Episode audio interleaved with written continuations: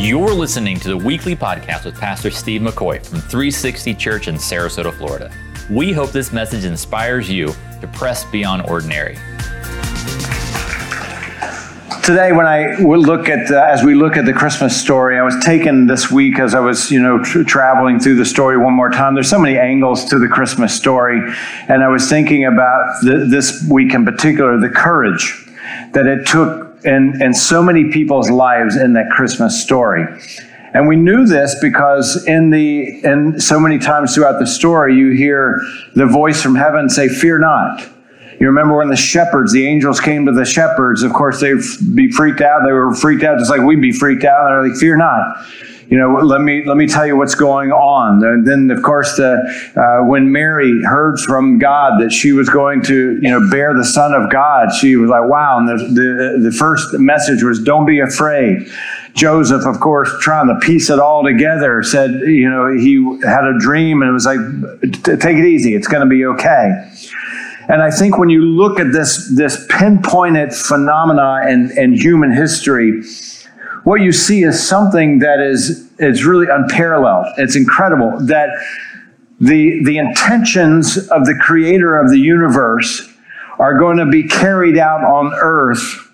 And there had to be this mediation in between the two because we are we are we think in natural terms god was doing something supernatural and because of his compassion he was saying let me let me try to to allow you to execute on earth the intentions of my heart. And in order to do that, you're going to have to have courage. Today's message is embedded in a story 2,000 years ago. But as you will see, this is not only relevant to our culture, but quickly becoming more relevant. To be courageous, to have a courageous pursuit. So we look today at, at the Magi will be planted in Matthew chapter 2. There are different uh, angles of the, of the story. Uh, there's a fascinating article by John MacArthur. Uh, uh he's a, a, Bible teacher uh, in California. And uh, if you want to Google that, for those of you who like to study Magi and John MacArthur, he's, it's just a great, well, well done study. I learned some things about the Magi uh, this week, and so I found them interesting but relevant. It's not just that we're going to you know point out interesting facts, but what, what is relevant. First of all, when you look at the word magi, if you add one letter to the end of it, which is a C, you, you get the word magic. And the reason is that the magi were often uh, involved heavily in the occult and sorcery. And uh, so, and they came from the east. And so as they were, as they, you know, uh, did their thing, we we find out that they were also high level positions in the culture. If you read the book of Daniel, that the, that the Magi and what they did were in high culture. So then you say, why in the world would God use someone that was involved in the occult and involved in sorcery? Well, the answer to that is he didn't. These guys were they were different than their colleagues. They would come under the umbrella of what the Bible calls God-fearing Gentiles. For I don't like to assume that everybody knows what you know the terms that we use, uh, you know, so clearly, but uh, so frequently. Gentile is a non-Jewish person. So th- there were people because God had focused on the nation of Israel for so many years, but there were people outside the nation of Israel that were that were God fearing. We're going to talk about that in a, in a little bit. But they they they understood the scripture and they were being led by God. And so when they came to this place, the first act of courage was that God had tapped them. If you you read, they most people feel like they came from Babylon. And it's like the story of Abraham. God says, I'm not going to tell you exactly where to go, but I need you to leave your comfortable, familiar surroundings, and I'm going to lead you by a star. Well, that's not normal. Uh, that's not typical. I mean, all of a sudden they're going to be into the unknown. But when you read about history, the Romans hated the Magi, they were a threat to them. The Jews hated the Magi because it was counter to everything they had learned in the law. So as we begin this story, you notice in, in, Matthew chapter 2 and verse 1, after Jesus was born in Bethlehem in Judea, during the time, the king, uh, time of King Herod, Magi from the east came to Jerusalem. Okay, let's piece it together. Here were these guys who were, uh, you know, had to have the courage to go to somewhere they had never been before. They're being told to go to Jerusalem, which was under Roman control. And they're coming, and they're coming into Jerusalem, which was the, the core uh, heartbeat, the, the, the city of David uh, for the Jews. So they had to have the courage to go somewhere they didn't know, and then they had to be under, go into a Roman Empire, and then they had to go where the heart, the core location of the of the Jews, and and you think, wow, that takes a lot of courage, right? And, and we just kind of read over that, but when you think, man, that took a lot of courage. They were living in a culture that required them to get beyond their fears. Let me say this courage is not the lack of fear. If you're, if you're a soldier and it's time to take the hill, my guess is that your heart rate does not remain 60 you know, beats per minute.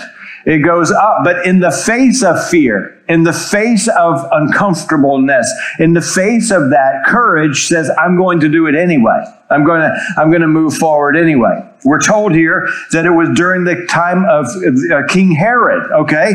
If going into the Roman Empire wasn't enough, and going into the place of the, you know, uh, where the, the, the, core city of the, of the Jews, when both of those hated them, wasn't enough, and going to an unknown place wasn't enough, and then really going against the grain of their colleagues who were practicing sorcery, but they were looking for God wasn't enough. Now they're coming into a place in the time of King Herod. Well, we know Herod from the, the, the, the, the uh, Christmas story, but in history, Herod was brutal. Uh, Herod uh, not only created a genocide, whereas you read this story in Matthew chapter 2, he killed all the baby boys from two years old and younger. Think about that. This was his brutal heart. But you may not know he killed his own wife. He had three sons, he killed two of his sons because power was so important to him that everything else was a threat including this coming king that everybody was looking for. You see the this the the the kind of the suspense that's growing into this story. And so they came and watch this in Matthew chapter 2, verse 1 again, after Jesus was born in Bethlehem in Judea. During the time of King Herod, Magi from the east came to Jerusalem and they asked. You notice I underlined the word asked. They asked, Where's the one that has been born King of the Jews? All right, first of all, to be asking in the time of King Herod, where's the one that's going to be born king was pretty risky because of all the threats that I've, I've, described to you. This guy was so threatened by his own sons and his own wife, he killed him. So, hey, you go into that culture and say, hey, there's a king that's about being born. I'd like to find out where he is. And that word ask, when you look in the original language, the verb formation of it is that they continually asked. It's not like they popped into 7 Eleven and said, hey, you know where the king of the Jews is going to be born? Nope. All right. Well, thanks anyway. They're, they're looking all over and they're continually asking, asking, asking, asking in a culture that hated them. In a culture that hated them. So when you look at the courage that they had, it says something to us in this culture. All right. I'm going to be careful. I'm going to try to be careful, but, but brutally honest about what I'm about to say. Okay? Um, and I, and I, I, I always say, hey, if you got a if you got a problem with anything I say, you just email me. My email address is eric at the 360church.com. It's pretty, it's pretty awesome. You just email me right away and say anything you want. I don't care.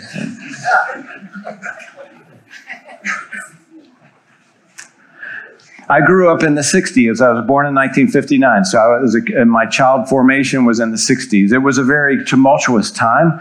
Uh, national leaders were, associ- were assassinated.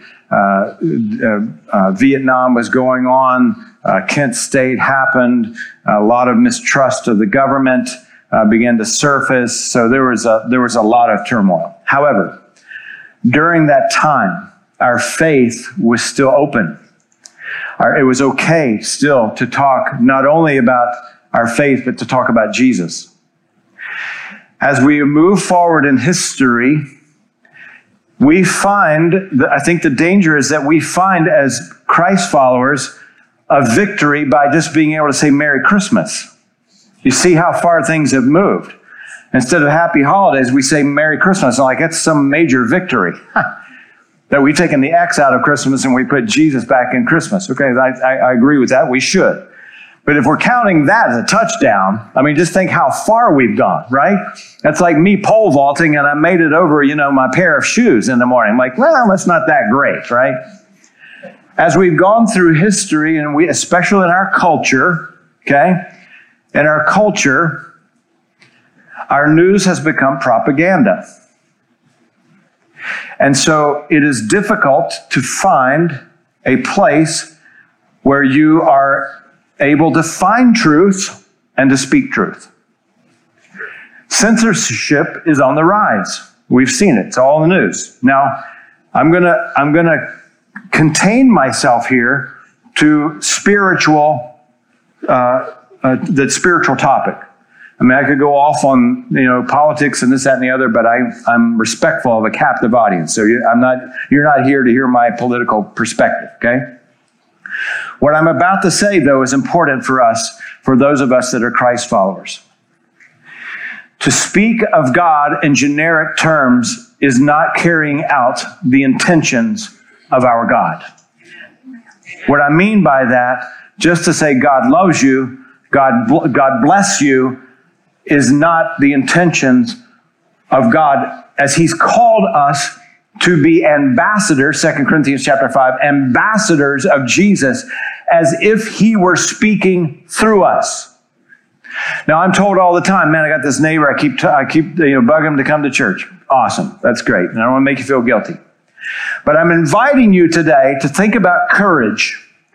The courage that would be the next phase is not to invite them to church, but invite them to lunch. And invite them to lunch so that you can ask God to open the conversation to talk about Jesus Christ and their relationship with Him and their need for Him and how He has met your need. You see what I'm saying? There's a big difference.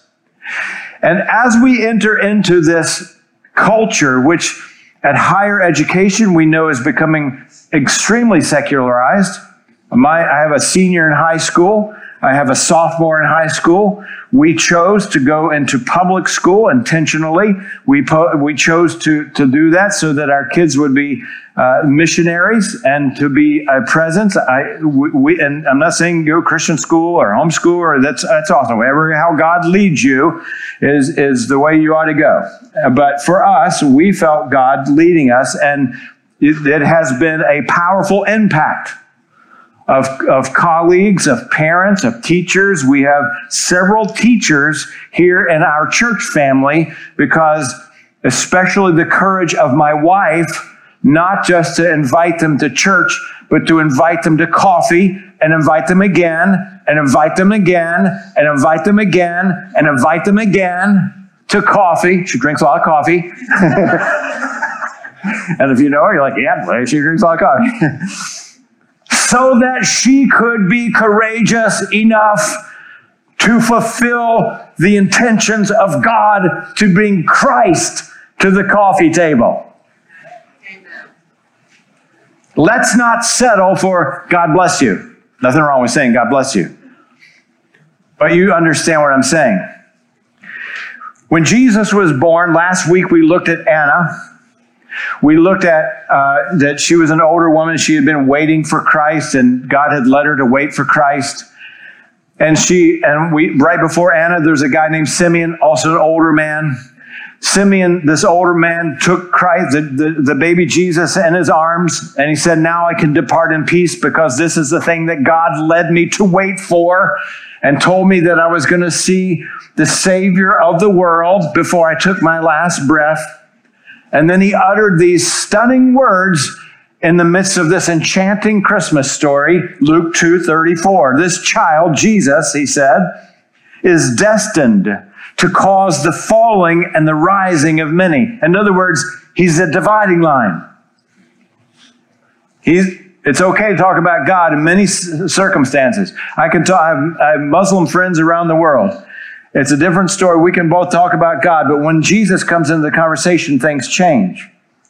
and to be a sign that will be spoken against, so that the thoughts of many hearts will be revealed. Watch, including ours.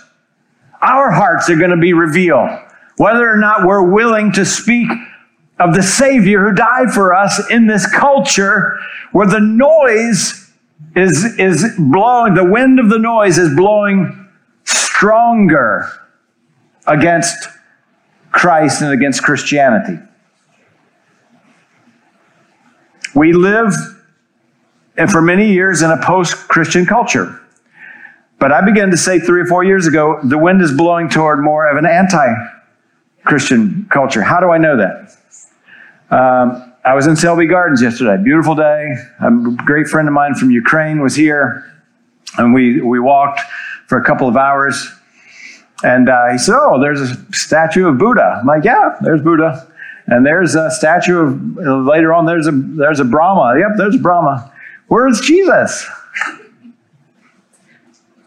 And so this is this is not disrespect for other faiths. I want to make sure everybody understands. Not me throwing rocks at Hindus or Muslims or anything. What I'm saying is that it's not equal representation.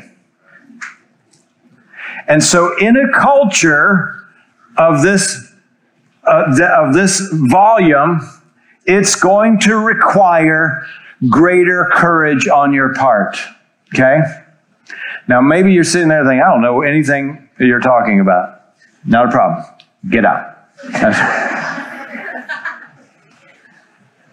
I, and probably you do too, have this sense that it's going to, as we go on further in history, it's going to require greater courage to be a, a Christian who speaks respectfully the name of Jesus. All right?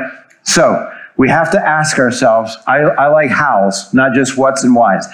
Hows. How do we do that? How has God given us a mediation between the intentions of his heart and, the, and what he wants us to execute on earth. There's got to be a way. You look, look at the Christmas story. He's doing it the entire, throughout the entire Christmas story. Here's what I want. Mary, you're going to have a baby, but okay, take it easy. Fear not. It's going to be all right. Here's what's going to happen. Let me describe. The Holy Spirit is going to, you know, oh, oh, he's going to, he's going to, same thing with Joseph, freaking out. Okay, well, let me tell you. So God is all about the mediation between his intentions and how he's to execute. How does he do that? Okay, here we go. Matthew chapter 2 and verse 2, the second half. Watch this. The Magi say this word We saw his star in the east, not just a star. We saw his star in the east, and we have come to worship him.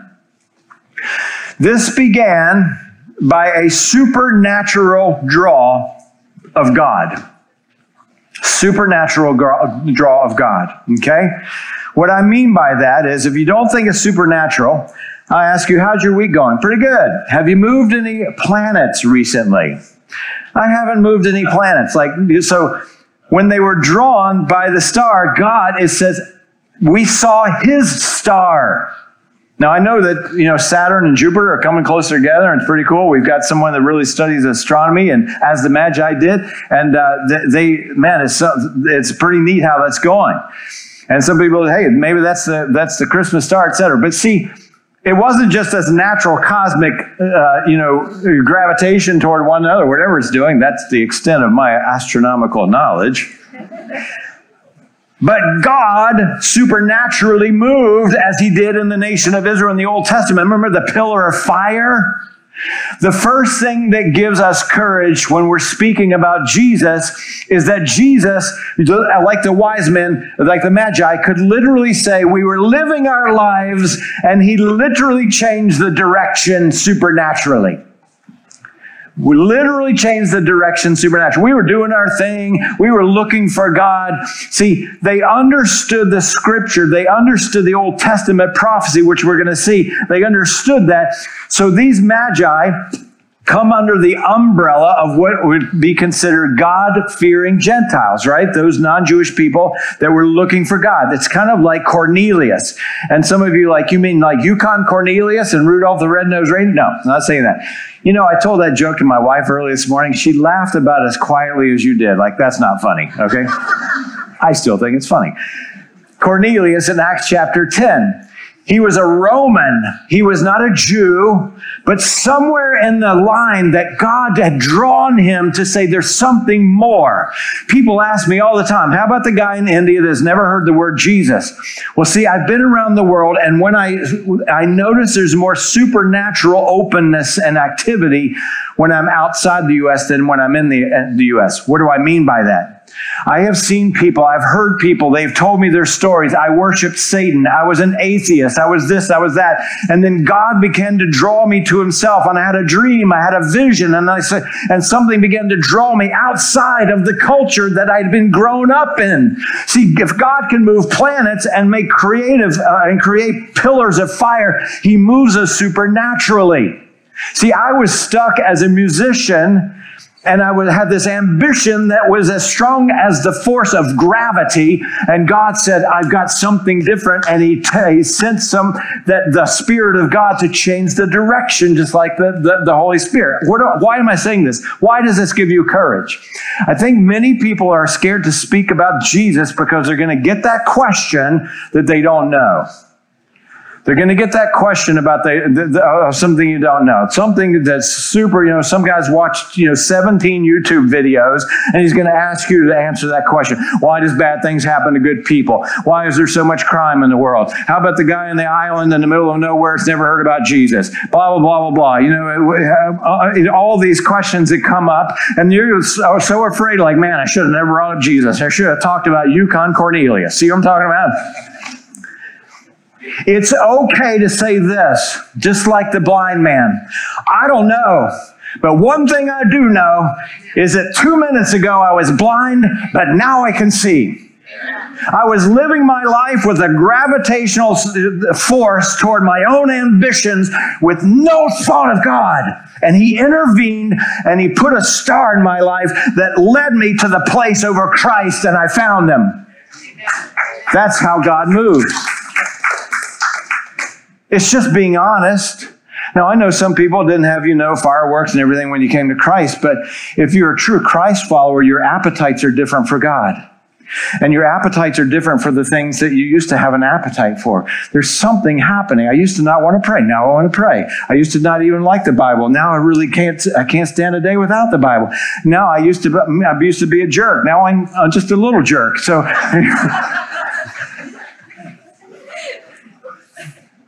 The Magi said, We came because we were led by God.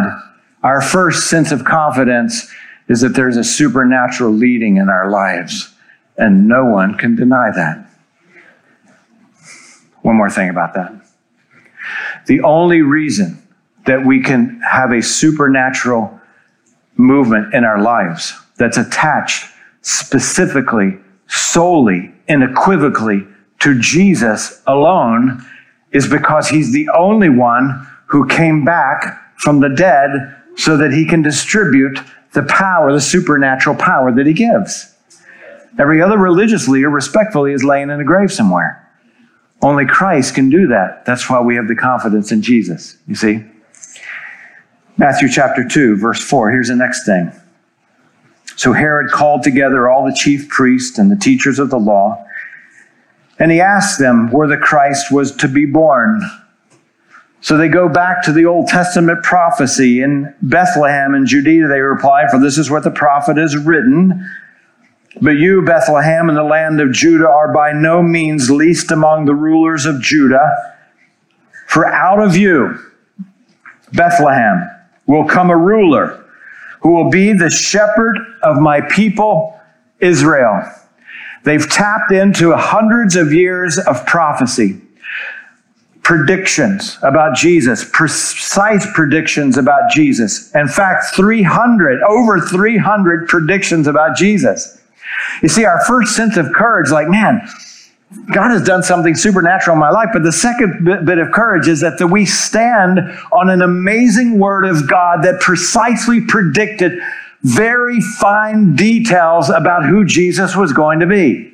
So I want to, I, just want to show you. You won't be, you know, if you got your phone, you want to take a picture of this, it's cool. But I want to show you a list of some of the of, of some of the uh, uh, the the predictions, the prophecies that came out of the Old Testament. Okay, so let's, let's just take a look at this list. You're going to see them listed in red. If we can go to the next screen. Uh, there we go. So just his, and I just, you know, again, we can't go through all these, but I just want to give you an idea of the volume, the nativity, the early years, the fact of his birth, the, the place uh, uh, that, that, we just read from Micah, the, of Bethlehem, the adoration of the Magi there in Psalm 72. Is we're told that they were going to bring gold, hundreds of years before the Magi came, that they were going to bring gold and incense. Gold and incense. And so myrrh and frankincense are incense hundreds of years before the Magi came, we get the details of not that they were just going to come, but what they were actually going to bring. Someone told me after the first service they, that they uh, had they saw this little children's play, and they you know the the grandson was you know was uh, proudly the wise man. He said, "We come bearing gold, common sense, and fur." Um, I'm not quite sure where that scripture is, but if we go to the next slide, you'll see not only his nativity in early years, but his office, his position, his mission. He was a prophet like Moses, the conversion of the Gentiles all through the Old Testament. His ministry, specifically in Galilee, his preaching. If we go to the next slide, you'll see that he's about, about his crucifixion, the rejection of the Jews. All of these are listed prophecies in the Old Testament. His persecution, triumphal entry, betrayal by a friend, uh, false accusation, serious uh, silence under accusation all the details. You'll see uh, on the next slide res- his resurrection, his ascension, his second advent, his everlasting rule. All of these are in the Old Testament that, that, that are prophecies that over 300. Now, some of you know we list this in our disciple making tools exchange, but we you may have seen it. This, this guy's last name is Stoner, and he's a mathematician, and he uh, has calculated the math of if you just took all of these 300 prophecies prophecies, what are the odds that just eight of them would come true? What are the odds that eight of them would come true? I put the number up on the screen. It's 1 in 10 to the 17th power. This is about the same odds you have as winning the lotto. Don't go for it. Think about that. 1 in, in 10 to the 17th power. Now, I can see you're not impressed yet. So, some of you have heard this illustration, but let me review it. You take a silver dollar and you put an X on it. And then you take the state of Texas and you fill, fill the state of Texas. I almost went through a Texas accent there. I don't know if you noticed. You, you fill this, the state of Texas about thigh high with silver dollars. I mean, you can't find an inch where there's not a silver dollar. And you take that one with an X and you put it in that whole mix across the entire state, you blindfold someone and you say you got one shot at finding this. That's the odds. That's exact mathematical odds.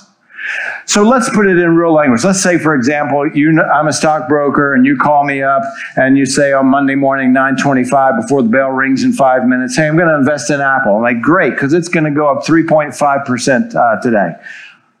Okay, so you do it, and you, uh, sure enough, end of day, boy, there it is. It went up exactly 3.5%. What are you going to do tomorrow? You're going to be ringing my phone. Now it's going to be nine o'clock. Hey, I've got a list of stocks, right? But maybe you just got lucky, or maybe he's doing something illegal, which you don't care about because you just made a lot of money. So you now you now you give me the you give me again. I said, hey, I, I want to invite. I, I wanted to invest in Intel. Oh, don't do that. It's going to go down 2.8 points today. And sure enough, in the bell, there it is, down 2.8 points. What's happening? Your, your investor confidence is building in me, right? Because it's so accurate every single day. So if all these predictions about Jesus specifically, not about God, but uh, Jesus, God, but but but specifically about Jesus the Savior, is is uh, uh, coming true at these odds, all right? 1 to the 10 to the 17th, 1 in 10 to the 17th power. If 48 of them, not just 8, if 48 of them just came true, it would be 1 to the to 10 to the 156th power. I just put 17 zeros up there. There was the screen wasn't big enough to put a, to, to put 156 zeros. I don't know about you, but I got some investor confidence going. So I'm going with the confidence to know that God has done something in my life, but I'm also going with the confidence that the Word of God precisely precisely told us about a coming king named Jesus, born in a certain way, going to be visited by Magi, carrying specific gifts in a little town called Bethlehem, hundreds of years before. I've got great confidence to go tell someone not just about God, but about the king of the world, Jesus. That makes sense. The Word of God gives us incredible confidence. Now, let me say this as we, I want to say this respectfully, but honestly. I find that as culture moves forward, the more honest I need to be. Because I don't know if we're getting this as Christ followers anywhere else.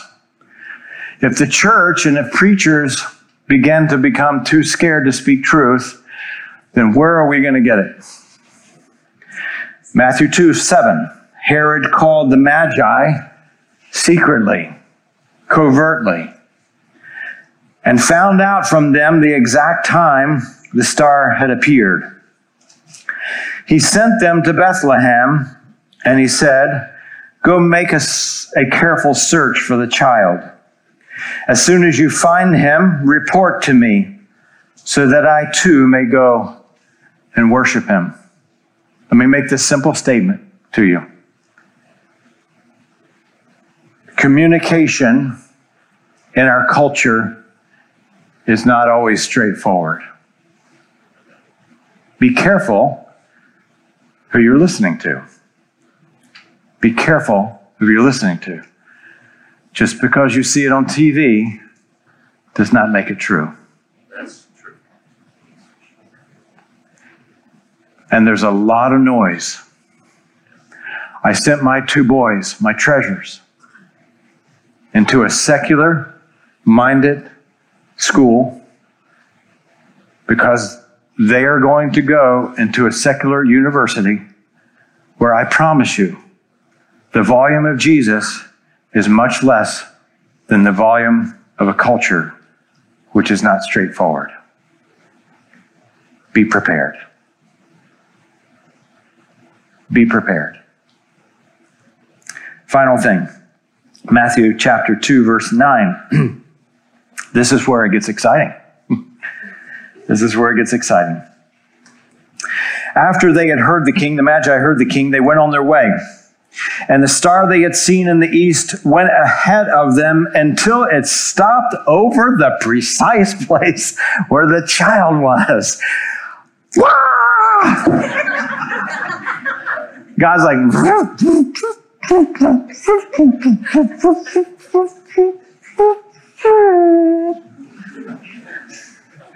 does that? Man, verse 10. When they saw the star, they were overjoyed. You bet they were. Come on. Like no joke. On the coming, uh, uh, on coming to the house, not the manger, coming to the house, they saw the child, not the baby. Uh, Jesus was a little older by then, with his mother Mary, and they bowed down and they worshiped him. God had caused them to search for Jesus.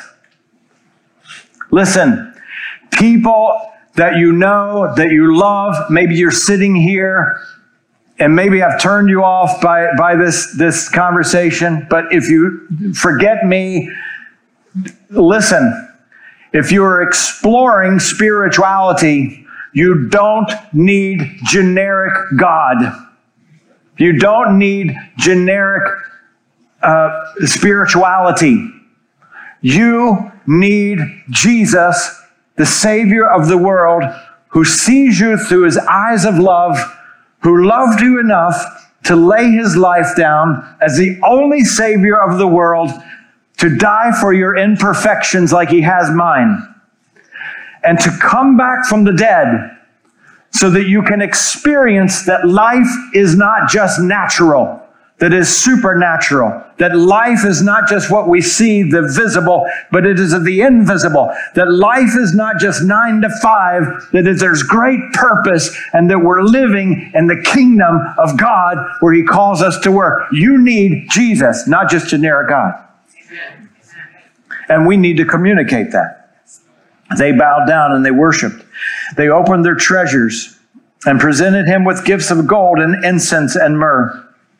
Watch this. And having been warned by a dream, the intentions of God, the, execu- the execution of his plans. God's going to mediate one more time. And God, being warned in a dream not to go back to Herod, they returned to their country by, I want you to say it together, another route. We have confidence in us that, this, that God is working supernaturally, okay? And, and you don't have to be a theologian to explain, man, God, I was going this way, God changed me this way. God gives us enough precision in the word about Jesus that gives us confidence. But the final point of confidence is that when we come against a brick wall, when we come against the Red Sea, we serve a God that always gives us another route. If the voices of, of the culture says you can't say that anymore, you can't do that anymore, God will find a way. There are too many times I'm like, I, uh, around the world, the people I hang out with, I had one of our trainers in a country in Africa, they said, You can't come in here with Christian materials. Well, there was a printer who was a God fearing man in that country that says, I'll print them. Six boys in, in, in a country in Asia they were told, You can't go into these villages. They always end their communication with me. God will make a way. God's voice is louder than any other voice in our culture. And as we move forward in history, we must, as Christ followers, either say, I'm just going to play church, or I'm on the planet to execute the intentions of the God in heaven. And He will provide the courage for you. We end today with the Christmas story of John. It's eternal. In John chapter 1, verse 1, in the beginning was the Word, Jesus. And that Word was with God, and that Word was God. He was in the beginning with God. All things have been made through Him, and without Him, not any one single molecule was made. In him, in Christ, was life, and that light, that life was the light of men that everyone on this planet so desperately needs. Watch. The light shines in the darkness, and the darkness has not, cannot, will not, will never overcome it. We have great confidence in Jesus, born King of the Jews, King of the universe, our Savior, our rescuer. Be encouraged. Be infused with courage. You live in a culture that so desperately needs people that will stand with Jesus Christ. Thank you for joining us, and special thanks for those of you who give generously to make this ministry possible. If you enjoyed the podcast, you can also subscribe or share it with your friends. For more information about 360 Church, visit us at the360church.com.